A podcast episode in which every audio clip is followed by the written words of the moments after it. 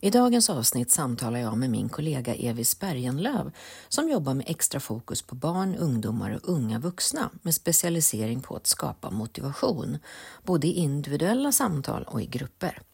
Evis har utvecklat ett eget program, Unga motivationståget, som är ett sätt att jobba med sig själv och sin personliga utveckling och hitta sin motivation som ung. Kärnan och målet med arbetet är att skapa en större medvetenhet och förståelse för den du är, där du kan omfamna alla dina olika delar och tycka om dig själv som du är, att du duger precis som du är och du har en god självacceptans. När du har tydliga mål och vet vart du ska och har utvecklat en god kontakt med din vilja, då kommer en kraft inom dig Genom att du känner att du är okej okay, så skapas en kraft och den kraften kan du använda till det du behöver. Den kraften är motivation och du kan rikta din kraft mot det du vill, till exempel att nå dina mål i livet. Helt enkelt att få bidra och att få leva ditt liv på ditt sätt. Så varmt välkomna till ett samtal om unga, motivation, viljan, mål och delmål, mental träning, självkänsla och självacceptans. Varmt välkommen till Balans i livet-podden. Podden för dig som vill må bra och skapa mer balans och självmedkänsla i livet. Jag heter Ingrid Thorngren och vill hjälpa dig att må bra fysiskt, mentalt, känslomässigt och själsligt så att du kan ta din plats och leva ditt bästa liv. Välkommen!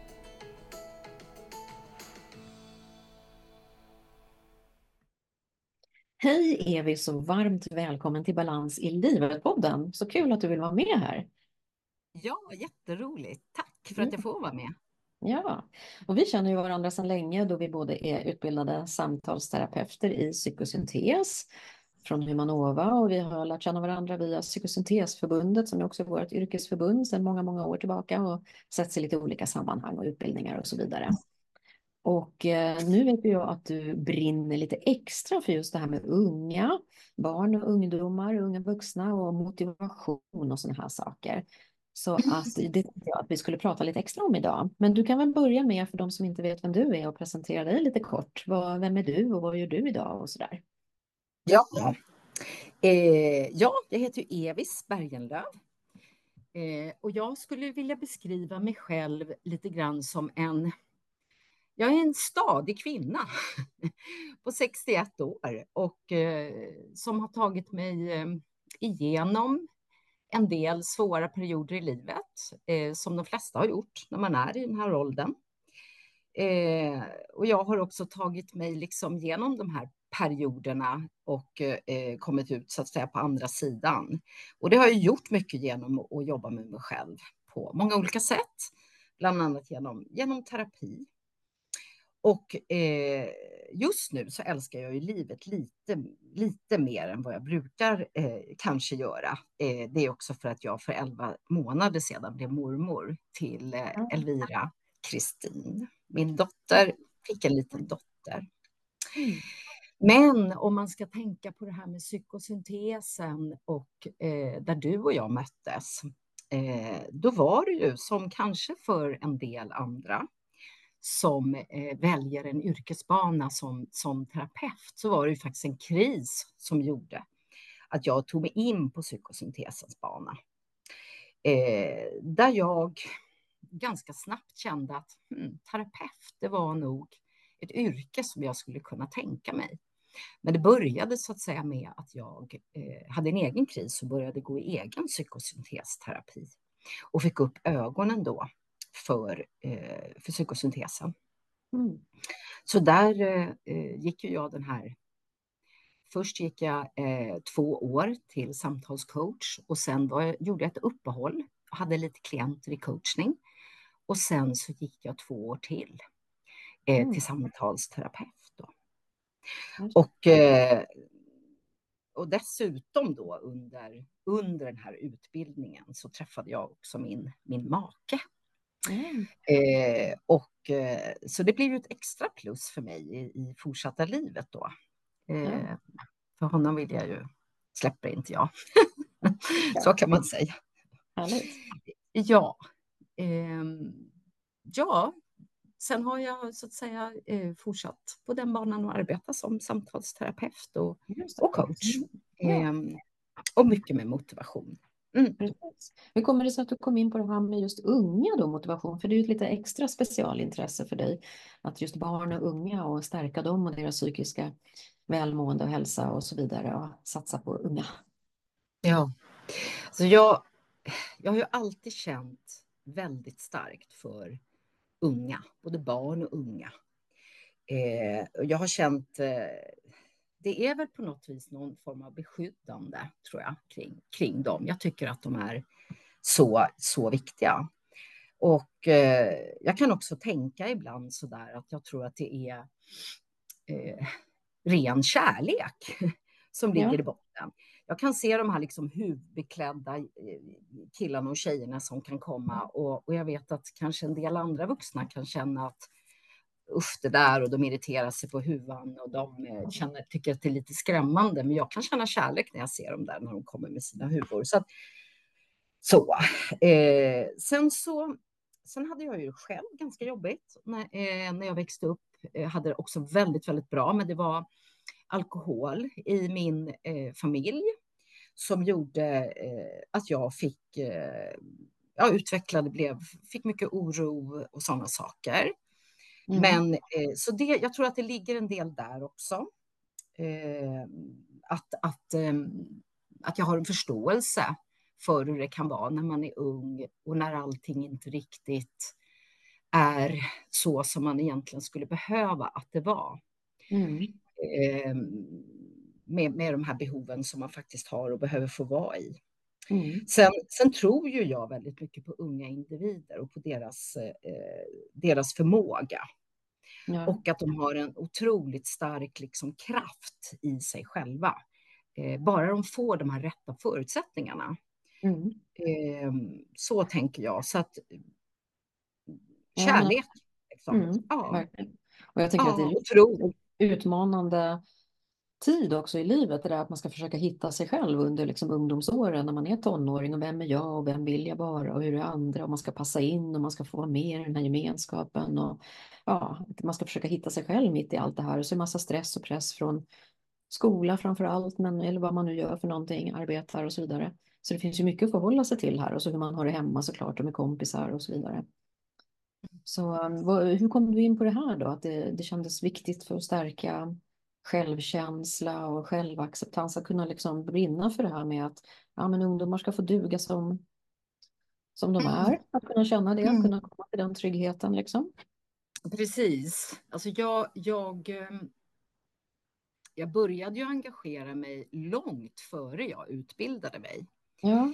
Eh, och jag började ju med att eh, till exempel börja nattvandra, kvällsvandra kan man säga, när mm. Min dotter, när jag separerade, när min dotter var eh, 12 år bara. Mm. Och då började jag i förorten där jag bodde då, Skogås, eh, började jag nattvandra och det var ju långt innan Ida då själv var ute.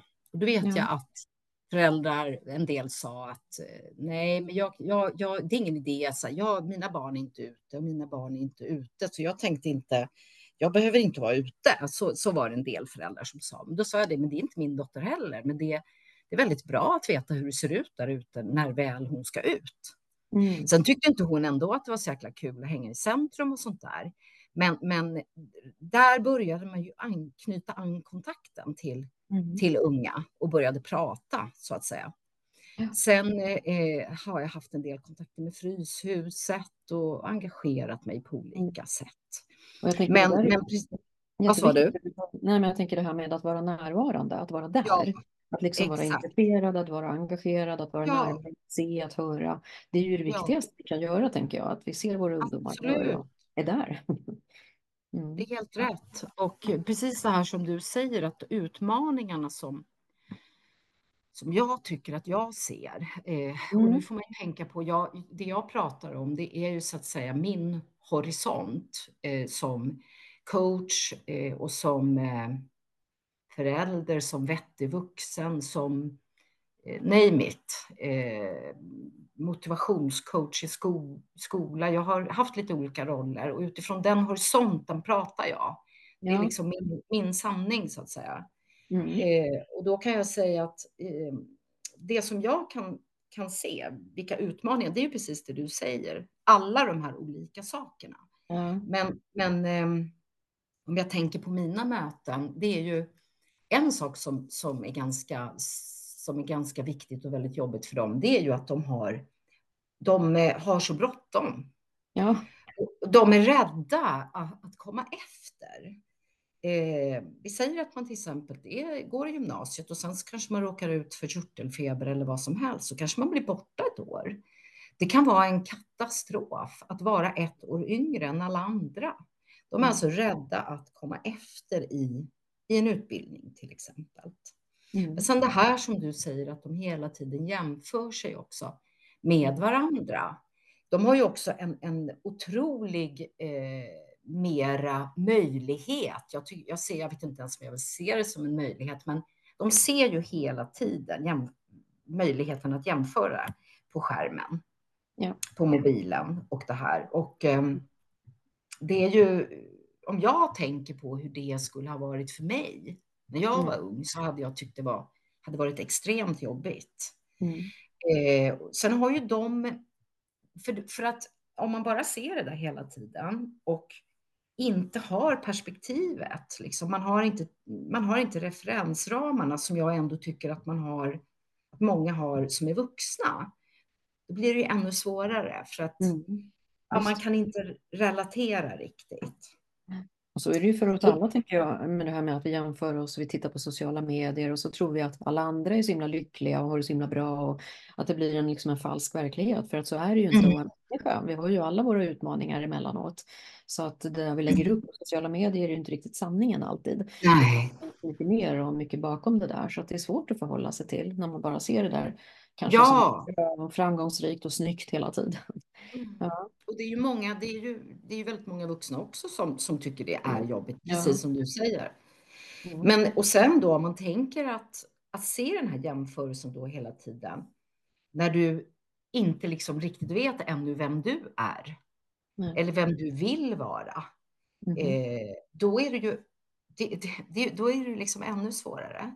Mhm. Och, och, och sen blir det ju då naturligtvis ännu svårare att hur ska jag kunna visa om jag inte mår bra? Ja. Det är ju ingenting som många liksom visar upp på, på nätet. Nej. Eh, någonting som är väldigt naturligt, att ah, vi mår liksom inte bra alltid. Eh, ångest är en del av livet. Liksom. Ja. Det är så här, är det? Mm. Tror jag många Ja. kan tänka.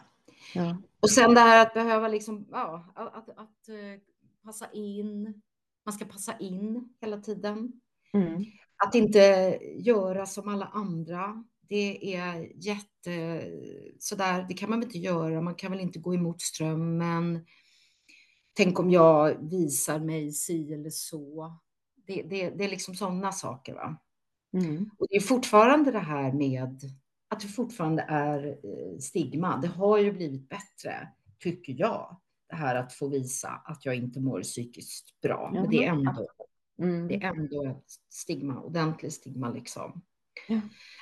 Eh, sen kan jag, sen så stressen som du också sa, den Mm. tror jag är enormt jobbig och både från sig själv, men sen kan det också vara en, eh, en stress bara allmänt i samhället och man ser att föräldrarna stressar och eh, man kanske vill vara eh, man kanske vill vara väldigt duktig, eh, visa sina föräldrar att man är duktig eh, och eh, vet att de kanske har önskningar om Mm. att man ska gå en viss väg. Och då känner man kanske, det är lätt att känna då kanske den pressen. Och Mm. då kanske du väljer på ett sätt som inte alls är ditt eget val, utan det är någon annans val, kanske dina föräldrar. Mm. Eh, och det, det, det liksom, jag kan känna så här också att eh, jag kan känna så här, det, det är väl bättre att man väljer någonting utifrån lust och intresse. Eh, för då får man eh, mera motivation, tänker jag. Just Och att man, att man faktiskt har tiden på sig lite mer när man är ung. Att det, liksom, det är inte så farligt om saker tar lite längre tid. Exakt.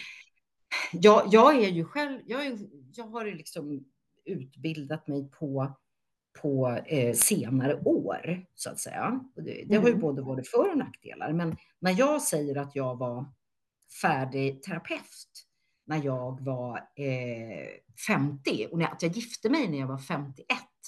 Det brukar landa på lite olika sätt faktiskt. Ja, just det. Eh, det är så här, jaha, okej, okay, kan man göra så? Ta körkort ja. liksom när man är ja, men det är ju 51. Livet är ju så otroligt långt um, för de flesta av oss. Och jag tänker som jag var ju ekonom där i tio år och sen var jag utbildningschef i tio år. Nu har jag varit egenföretagare i tio år. Att liksom det finns så mycket man kan göra. Och som du sa, att välja utifrån lust. Liksom. vad längtar jag efter? Vad är jag bra på? Vad är mina talanger? Vad är mina gåvor? Apropå mm. det här med att ta sig igenom gymnasiet till exempel på ett, på ett bra sätt. Att välja mm. någonting som, är, som man tycker är kul. För att då blir det mm. Enklare än någonting mm. jag måste göra för att jag tänker att det är bra längre fram i livet. Jag menar, livet är så otroligt långt. Ja. Mm. Ja, men ja. det är viktigt. Absolut. Så vad, vad, kan man ungdomar göra då? Eller vad kan vi göra för att hjälpa dem att skapa en god självkänsla och acceptans och självbild? Tycker du?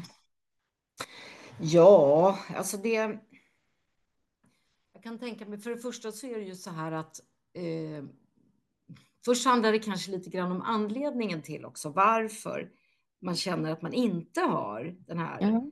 eh, goda självkänslan och eh, Det tror jag beror på väldigt många olika saker, naturligtvis. Ja.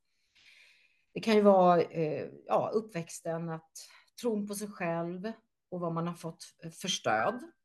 Vad som har hänt också eh, under, under livet. Liksom. Mm. Eh, men just det här att få veta att man duger utan att behöva göra något. Det är det som är liksom skillnaden mellan självkänsla och självförtroende. Ja. Självförtroendet, eh, det, det, bygger man ju genom att eh, spela gitarr eller spela fotboll eller kunna måla. Då är det så här, jag är duktig på det här. Just. Det är så som jag har lärt mig självförtroende. Men självkänsla är ju mer det här att eh, jag duger som jag är. Jag kan mm. bara sitta rakt upp och ner och ha ett eget värde. Ja. Den här goda självkänslan, att jag känner ja jag duger. Mm, att jag kan känna ja. det själv. Det behöver inte komma som någon yttre bekräftelse nej, att jag är duktig exakt. på något. Mm. Nej, nej.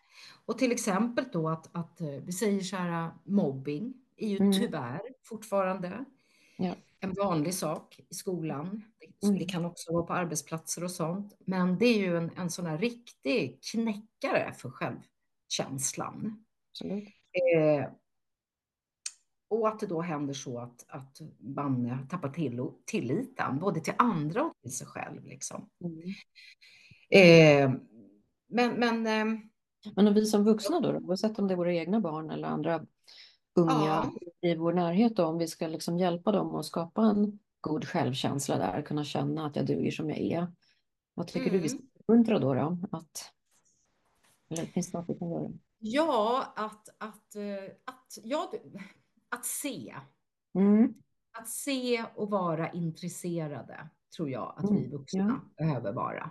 Ja. Vi behöver, eh, vi behöver inte kanske prata så himla mycket. Av en anledning har vi två öron och en mun. Ja, just det. Vi kan, kan lyssna ja. på unga.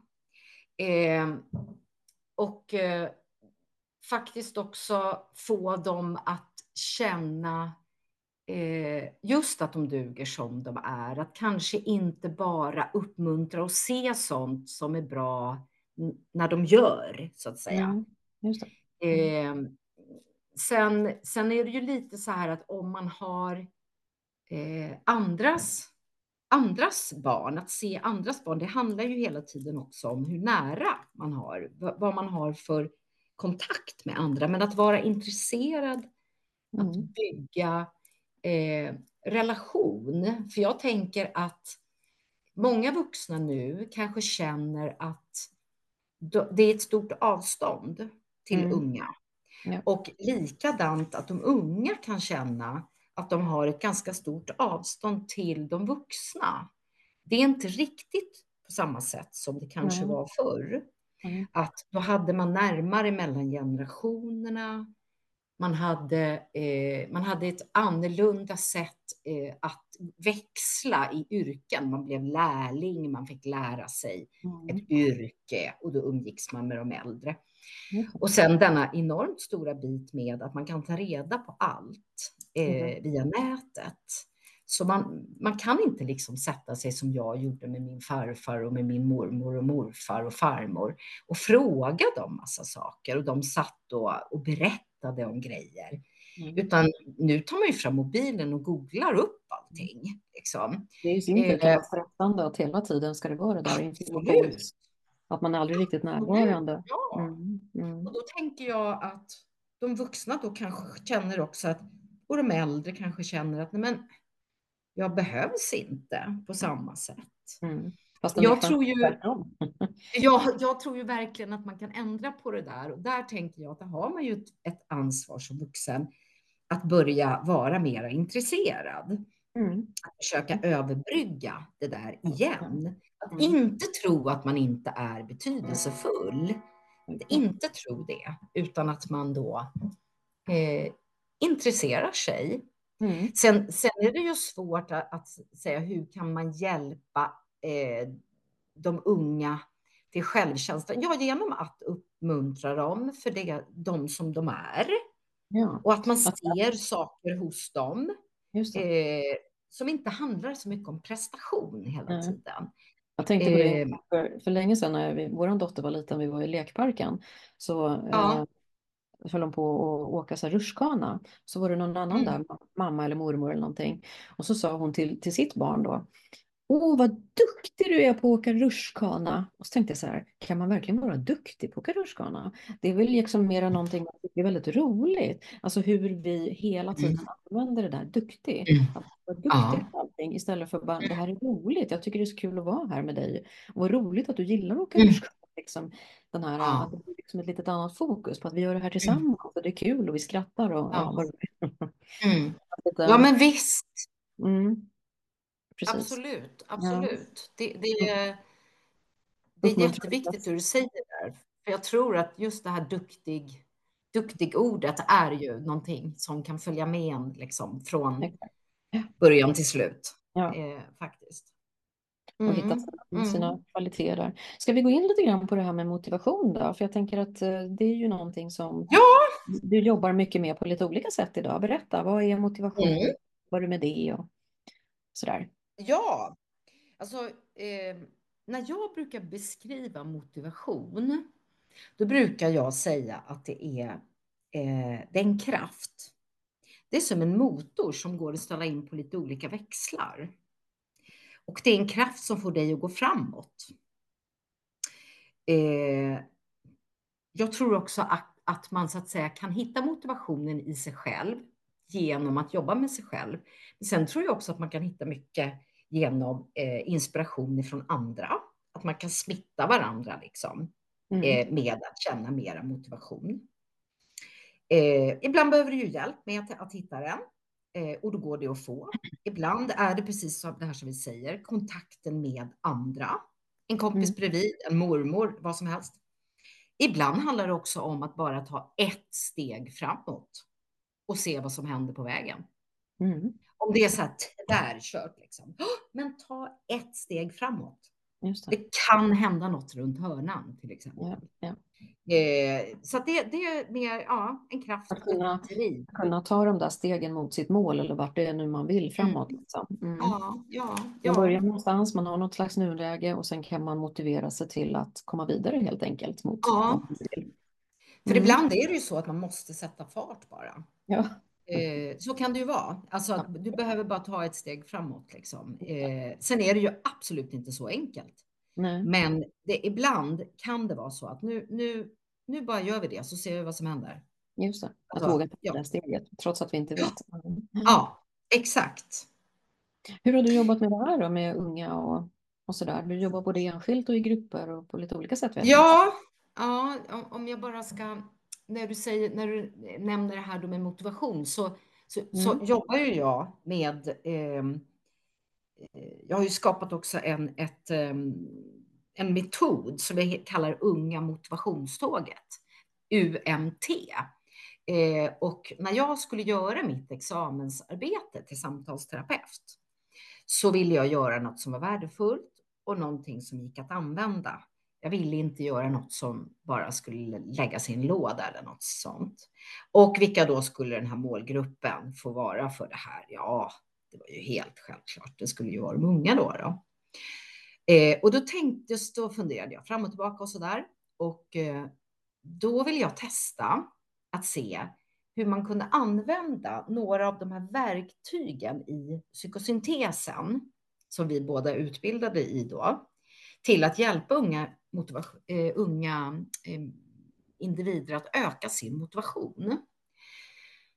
Och då eh, jobbade jag med en grupp, då var det unga vuxna, de var 19 år. Eh, och eh, ja, jag arbetade, det var ett sånt där rejält arbete. Jag arbetade först med en, en enkät för att se hur deras motivation var innan och sen hade vi samtalen och sen gjorde jag en enkät efteråt och ställde, ställde samman min rapport, min examensrapport. Då. Och det visade sig att det här gick väldigt bra. Eh, och sen utvecklade jag ju det här vidare då, unga motivationståget och jobbade med enskilda individer. Och, men sen också fick jag möjlighet att jobba med en grupp elever i en skola. Eh, och det var ju väldigt roligt att vara ute och jag gjorde likadant med den, med det projektet i skolan, att jag arbetade med sex stycken elever, sex gånger, sex veckor i rad tror jag det var, två timmar varje gång. En morot var de fick gå ifrån lektionen när de skulle ha unga motivationståget med Evis. Mm. Det tror jag var väldigt smart av lärarna att tycka att det är så. Mm. Och eh, jag gjorde likadant där, att jag gjorde det sådär eh, gediget för att jag ville ha det till framtiden. Och eh, gjorde en enkät innan och då handlade det ju om skolmotivationen. Hur kan jag öka den?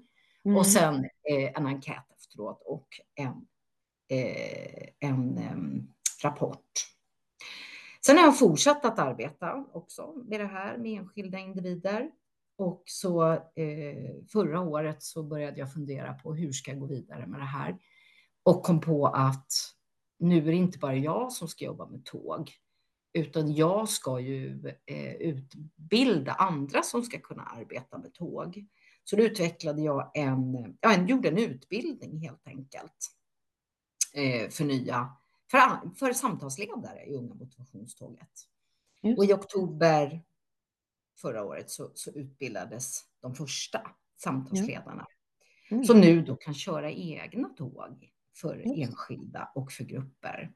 Och det här, det här handlar ju om att det ska ge ringa på vattnet och att vi når ännu fler av ja. de här viktiga vuxna. Vi kan, och det, det är liksom min, min vision, att mm. eh, nå ut så långt som möjligt. Ja, så då är det både att man kan gå enskilt i samtal, mm. eller att man kan jobba i en grupp, till exempel på en skola och så där då. Mm. Det är lite samma innehåll, fast det är lite olika upplägg såklart, om man jobbar individuellt eller i grupp. Men skulle du berätta llite, vad, vad innehåller det här programmet? Ja. Man går igenom det, vad är det för man får lära sig? Ja. vad får man jobba med? Precis, det är, in, det är ju eh, Egentligen är det ju inte alls krångligt, för att där tänker jag eh, ungdomar, det ska inte vara krångligt. Det ska vara enkelt. Ja. Och då har vi någonting i psykosyntesen som i psykosyntesen pratar vi om delpersonligheter. Mm. När jag pratar med unga så säger inte jag delpersonligheter, för det låter, då är det nästan, det kan nästan bli att man är eh, schizofren eller något sånt. Så jag, jag, brukar, jag brukar säga så här, delar eller roller Just som det, du spelar, roller. eller mönster. Mm. Delar brukar jag kalla det. Mm. Eh, vi arbetar med delar. Och eh, de här delarna, det kan ju till exempel, det kan ju vara så här, till exempel att du har en väldigt orolig del i dig.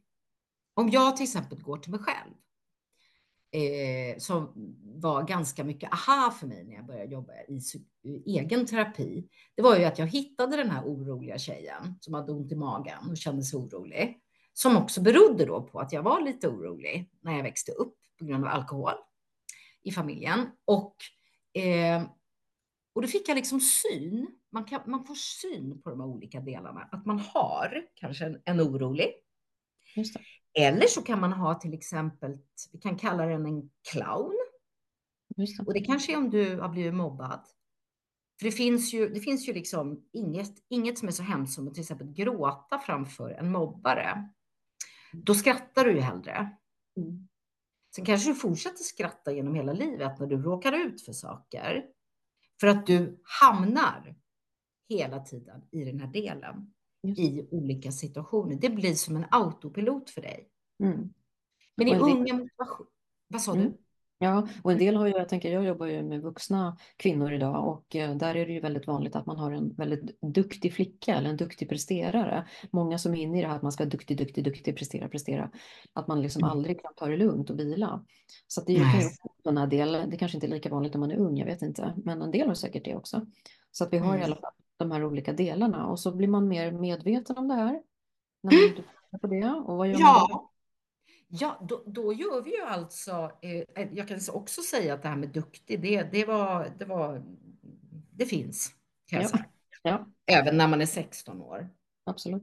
Eh, och, men då är det ju så att man, man arbetar ju med de här delarna. Mm. Ner på, alltså ställer sig på golvet. Man kan till exempel måla eller skriva mm. eh, en, eh, namnet på den här delen som man, mm. vi har lyckats då hitta i oss själva. Mm. Man kan ställa, lägga lappen på, på, eller man lägger lappen på golvet, man kliver i den. Och när man är i den här delen så känner man liksom efter. Hur, vad är det som händer i mig när hela jag står i den här delen? Vad får jag för tankar? Vad känner jag för någonting? Och då har jag ju till mig, till mig hjälp vissa verktyg, till exempel som samtalskort, känslor och behovskort, så att man också kan Ibland är det jättesvårt att hitta känslor. Vad är det jag känner? Och ännu värre med behov. Vad är behov? Ja, mm. längtan. Vad längtar jag efter, brukar jag säga då. Mm. Eh, men så att man kan få hjälp med det när man till exempel jobbar med, med den här övningen. Eh, och så ser man då hur man själv fungerar när man är i den här delen helt och hållet. Och sen kliver man ur den delen. Och då händer det någonting. Då är det så här, men oj, jag är mycket mer Just det. än den här delen. Mm. Jag kan identifiera mig och jag kan avidentifiera mig. Och då kan mm. jag också titta på den där delen på ett lite mm. annat sätt. När jag har lite perspektiv och lite mer distans. Så vi jobbar ganska mycket med, eh, med, med delar, sådana här delar. Mm. Ehm, och där har jag ju, jag har ju exempel. Jag hade en gång en kille när jag jobbade eh, med, som också var i skolan då i den här gruppen, som sa så här att ah, jag har en social del som, jag, som gör att jag eh, jag kan inte låta bli. Jag, jag, kan inte, jag kan inte stänga av mobiltelefonen. För händer det någonting, polarna är ute, väntar på mig och jag sitter och läser läxor, nej men då missar jag någonting. Så jag har en alldeles för stark social del i mig. Mm. Okej, okay. ja men då, då, då kan man ju se liksom. Han är jätterädd för att inte få vara med. Han kanske missar någonting, han kanske blir utesluten liksom från polarna. Och då fick man jobba med det på det sättet. Aha, men kan du tänka dig att stänga av telefonen liten tag i alla fall? Skulle det funka en kvart? Att du pluggar en kvart istället för en halvtimme? Ja, jo, kanske, ja. Och då så liksom fick han testa det här och fick lite läxor och sen pröva mm. sig fram för att hitta. Så det är ett verktyg är delar. Ja, och det är ju jättebra tänker jag, för det är ju verkligen ett sätt att lära sig att förstå sig själv. Att bli ja. Istället för att det där att vi bara, oj hejsan hoppsan, nu blev det så där igen, typiskt mig, sån är jag. Att man liksom verkligen som du säger identifierar sig i någonting, jag är en sån här.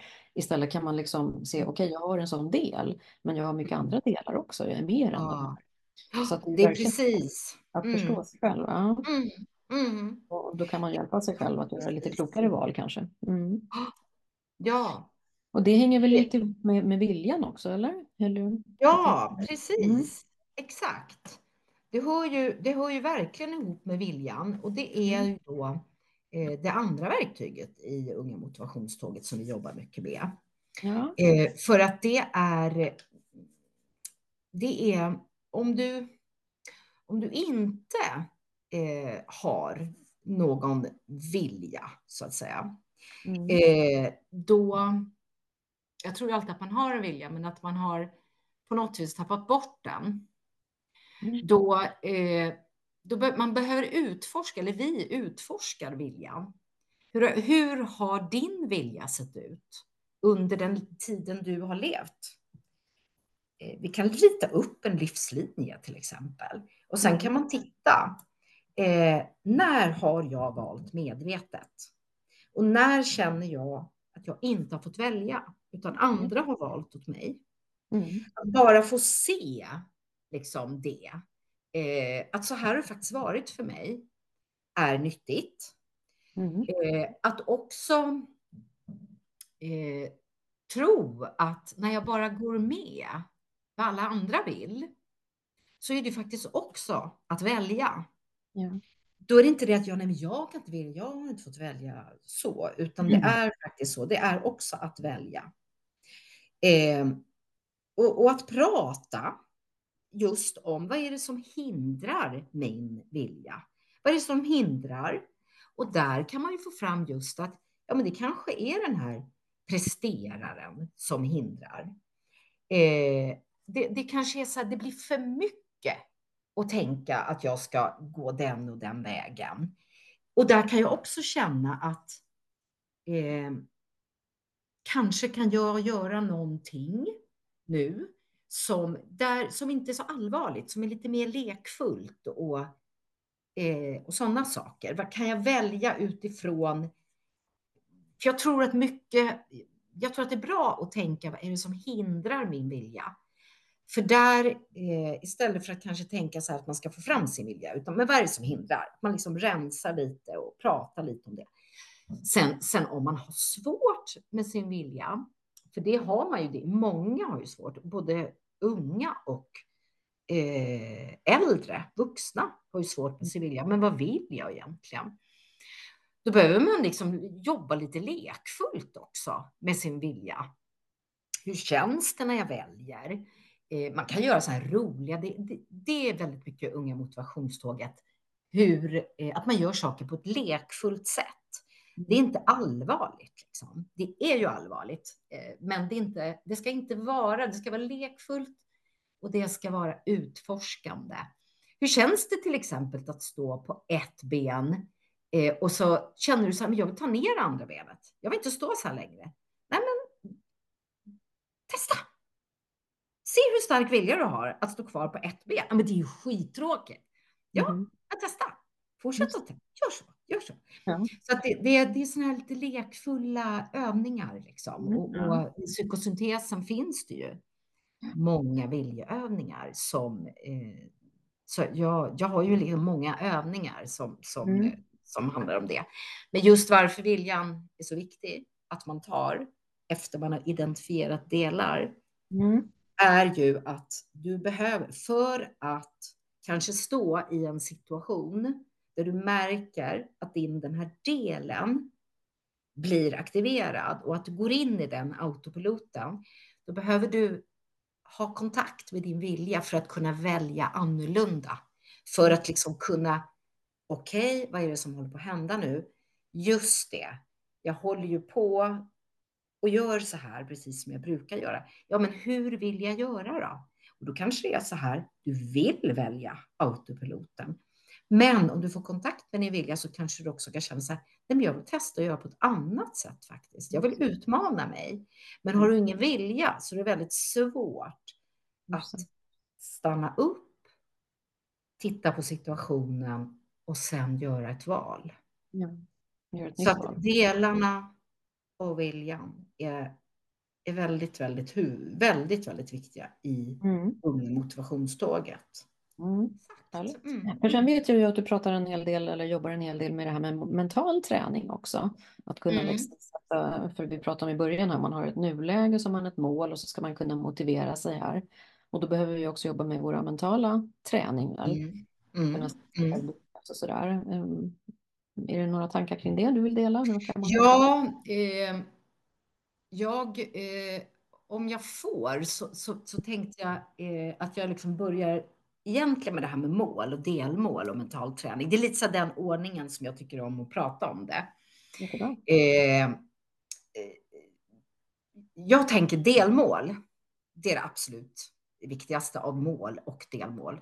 Mm. Och det handlar om att man behöver ta en bit i taget. Det handlar om att inte titta så långt fram. Och det handlar om att fira längs vägen. Eh, kanske har du, vi säger att du har ett mål, att du skulle vilja bli veterinär eller eh, musikal, musikal, eh, heter det, sångerska, målare, vad som helst. Eh, men då, då behöver du liksom, eh, eller då behöver du, men då är det bra. Eh, och så arbetar vi i tåget, att vi sätter upp delmål. Till exempel, säger han med veterinär då. Eh, jag vill bli veterinär. Okej, okay. mm, då behöver jag ju gå gymnasiet eh, först. Och eh, det är natur då, misstänker jag. Och då kan det vara så att då är det första året, andra året och tre året. Men inte att man ser hela treårsperioden, utan man delar upp det och man ser till att fira, klappa sig själv på axeln, kanske köpa sin favoritchoklad, vad som helst. Men eh, manifestera att nu har jag nått ett mål. Mm. Sen kanske det är ett delmål, kan ju vara kanske att besöka en veterinärklinik, till exempel. Eh, ta kontakt med en veterinär. Käka fika med en veterinär. Vad som helst. Jag hade en, en, en pojke en gång som ville absolut bli bilmekaniker. Han gick till sin lokala bilmek och snackade med dem där och, och, bara så här fick se, inte fick jobba, utan fick se lite så här, vad gjorde de där och bildade sig, fick, skapade sig en bild av hur det där skulle kunna vara. Som kanske antingen gör att man blir, att man kanske känner så här, nah, jag vet inte riktigt om jag vill det där. Eller så bara befäster det ännu mer. Oj, vad jag vill bli bilmek eller oj, vad jag vill bli veterinär. Och sen eh, att, att hela tiden så att säga dela upp vägen i delmål. För det blir för långt att titta sju år framåt eller något sånt där. Du blir trött bara på tanken. I alla fall blir jag det när jag bara tänker den. Och när man är ung så har man mera bråttom. Eh, sen den här mentala träningen. Eh, det handlar egentligen väldigt mycket om fantasi att vi, vi fantiserar oss fram till att vi redan har nått målet. Eller delmålet, som det också då är. Mm. Hur känns det att vara där framme? Och det kan man göra genom att man lägger sig på golvet och gör en, jag gör en, en guidning eller alltså som en liten meditation. Liksom. Man lägger sig på golvet. Man behöver inte lägga sig på golvet. Det kan vara jätteläskigt. Man kan sitta kvar i sin stol eller stå eller vad man nu känner man vill göra. Eh, och sen så då, så, så när man, då, då kan jag så att säga lite grann guida dem till att du är redan framme vid ditt mål och hur känns det? Och vad får du för, vad får du för härliga känslor när du är där framme? För när man lägger till bilder i huvudet, att se att det redan har hänt, så blir det väldigt effektivt. För att eh, de här, sådana här bilder, de kallas affirmationer. Eh, och de är väldigt, de är, det blir väldigt effektivt. För du mm. har så att säga, du har redan nått ditt mål innan du ens kanske har påbörjat vägen dit. Mm. Eh, jag har, eh, jag sjunger i en, en, en barbershopkör som heter Rönninge Show Chorus. Och vi, vi har faktiskt vunnit tre VM-guld. vi har ja. jobbat enormt, ja, vi jobbar enormt mycket med mental träning. Eh, och vi säger det alltid, att vi ska vinna först och tävla sen. Och vi mm. jobbar väldigt, väldigt mycket med eh, mental träning. Och där tänker jag att där får man göra, där får man hela tiden känna av vad de unga eh, både klarar av och hur... Eh, för det, det är ju hela tiden en fingertoppskänsla. Det är likadant. Vi, du och jag är terapeuter bägge två. Man behöver jobba likadant med vuxna. Men, men det blir också väldigt eh, ja, man, man, man, behöver, man jobbar med en grupp så behöver man liksom tänka och vara väldigt eh, noga med att man ser alla. Eh, mm. och, och, man måste känna efter hela tiden. Hur jobbar man? Och det, så jobbar jag ju när man jobbar med enskilda också. Mm. Att eh, är de här mottagliga för just det här? Man pratar kanske mental träning och sånt. Och så får man, man, man måste ju hela tiden känna av dens behov Eh, det är inte så att jag bestämmer mig, liksom, nu ska jag bara köra det här, utan man måste känna av hela tiden. Det är ju en fingertoppskänsla. Det är det som är liksom hantverket också. Mm. Men jag tycker att det är jättehärligt, för det är ju verkligen jätteviktigt i, oavsett om det är personlig utvecklingsarbete eller något annat arbete, just att skapa en härlig målbild som du pratar om, en visionsbild, att se sig själv lyckas med vad det nu än är, om det är att vinna VM mm. i barbershop eller om det är att gå klart skolan eller om det är att få ett jobb eller vad det nu än är, eller må bra. Ja. Skapa en ja. härlig skön bild över hur känns det att kliva in i det där och uppleva den här framtidsvisionen, mm. bilden och sen kunna mm. liksom, ja, ta de här stegen dit då. För jag mm. jobbar också mycket med det, eh, att göra vision board som jag kallar för visionsbilder. Mm. Liksom. Mm gå dit då. Mm. Ja. ja, men härligt. Är det fler? Men det, det liksom blir... Eh, det händer massa saker. Ja. Med. Och det här viktiga eh, som du sa, kunna få med sig både tankar och känslor och bilder. För det är då vi hjälper hela vårt system att, mm. att lyckas komma dit också. Mm. Mm. Jag hade faktiskt en kille eh, i, eh, i samtal också som, som eh, var väldigt eh, han behövde jobba med, sin, med eh, fysiken och då pratar jag inte om hans fysik utan fysik på schemat. Ja. Och han eh, gav verkligen allt för den här fysiken då. Så han sa det till mig att jag vill, jag vill så gärna få bra på det här provet. Och då jobbade vi väldigt mycket så. Att, vad, vad, vad, vad, vad, vad vill du få? Vad är det du vill ha? Jag vill ha A. Men det kommer inte funka, säger han så här. Jo, alltså, vad vill du ha? A. Mm. Och så höll vi på så här med affirmation mm. och så. Sen så kom ju han till mig efter han hade haft provet och han var verkligen så här. Alltså det är spooky. Alltså nu är det spooky. Det, det är så spooky. Vad då för något? Han fick A på fysiken. Okay. Mm.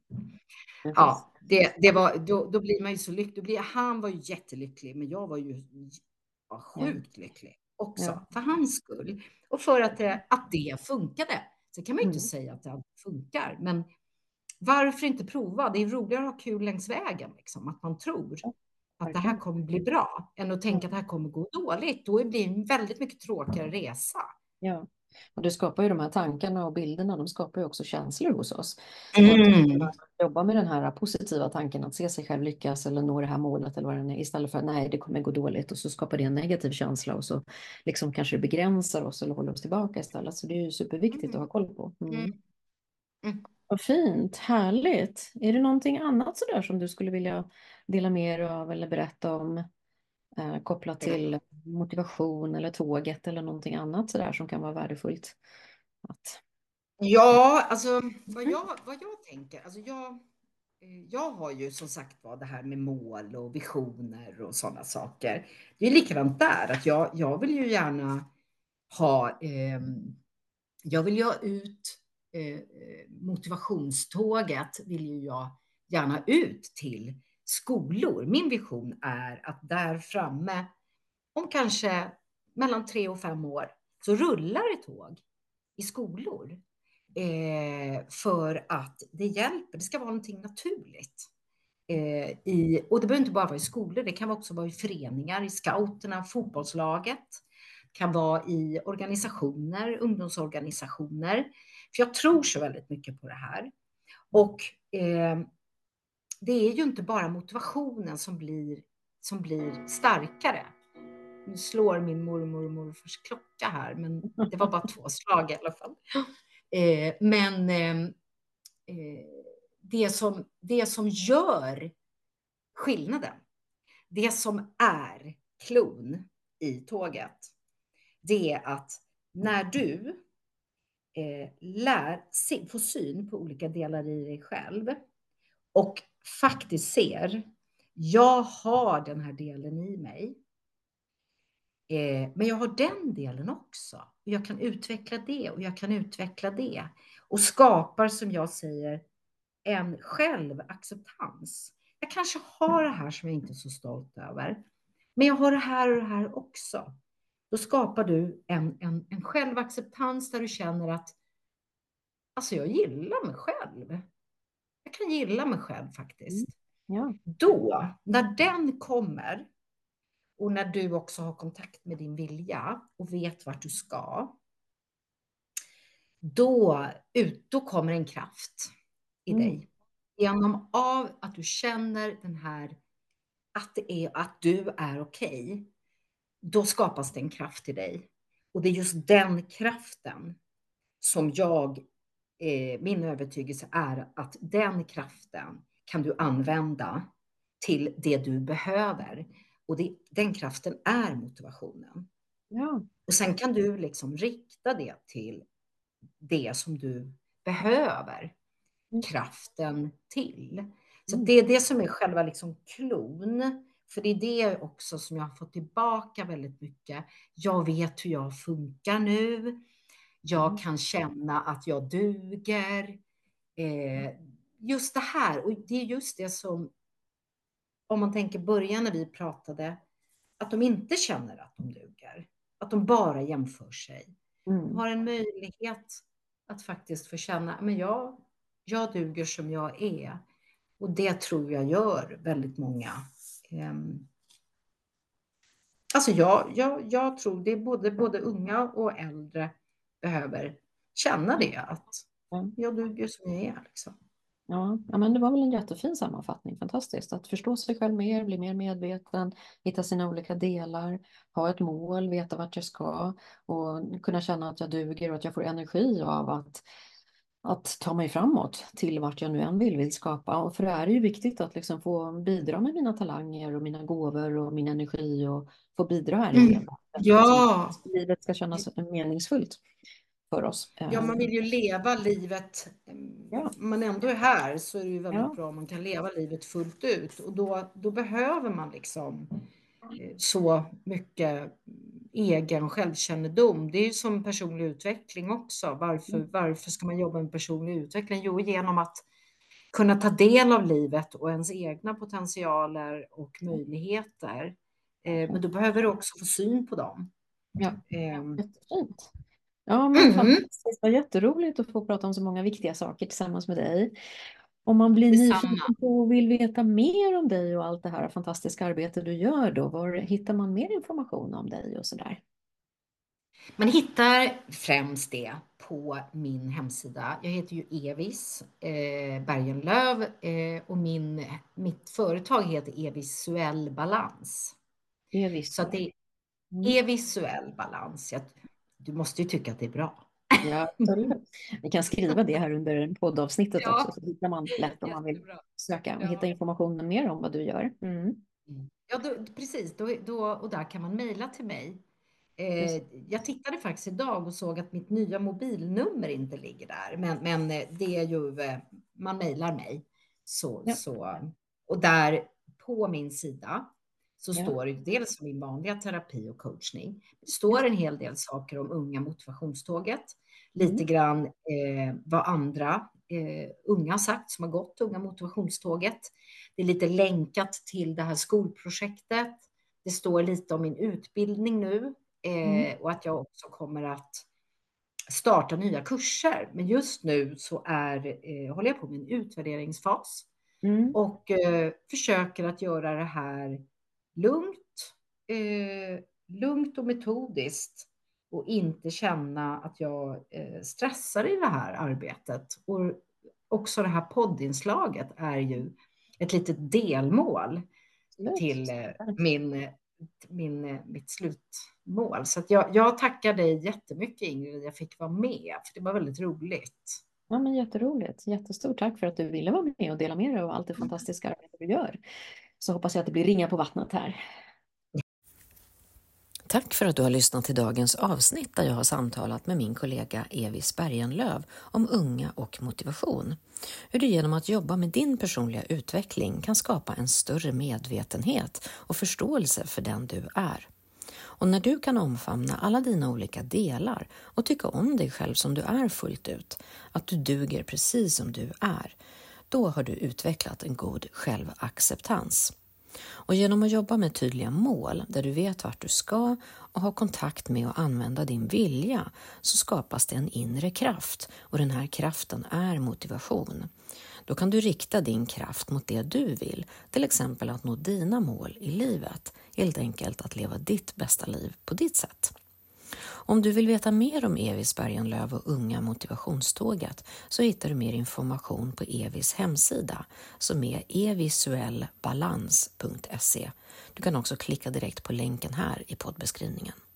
Och om du gillar Balans i livet-podden, glöm inte att prenumerera på podden genom att klicka på Följ-programmet i din mobil, så hamnar podden i ditt poddbibliotek så att du inte missar nästa avsnitt. Så tills vi hörs igen, ta hand om dig och din bästa vän, dig själv. Hej så länge!